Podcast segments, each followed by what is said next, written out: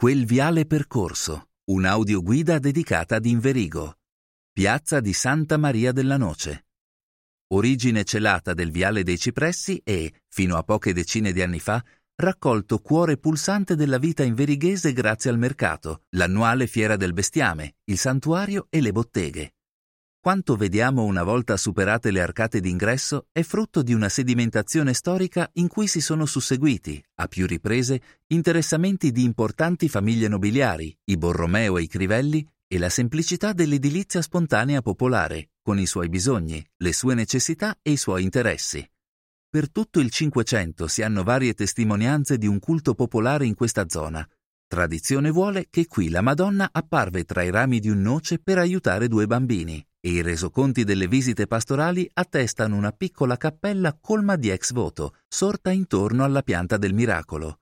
Ma siamo nel Cinquecento, secolo dalla spiritualità complessa, esacerbata dalla riforma protestante e dalla controriforma. Una simile espressione di religiosità non poteva essere tollerata e a dare il via al rinnovamento dell'edificio, siamo nel 1570, troviamo niente meno che il campione della Chiesa riformata, Carlo Borromeo, il quale decide non solo di ricostruire il santuario, ma di fondare anche un seminario.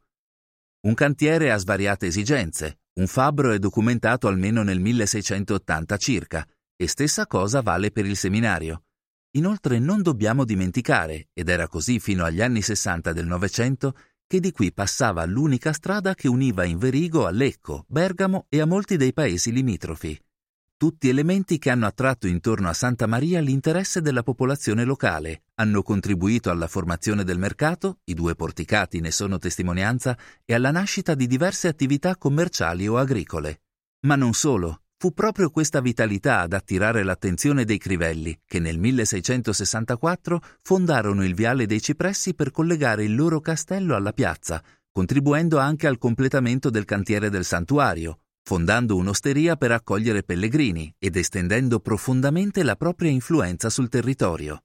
In merito basti pensare, e questo accadeva ancora nel Novecento, che il mercato dei bozzoli di baco da seta di Inverigo, uno dei più grandi del territorio, apriva solamente nel momento in cui i marchesi Crivelli decidevano di issare la propria bandiera in cima alla torre del castello.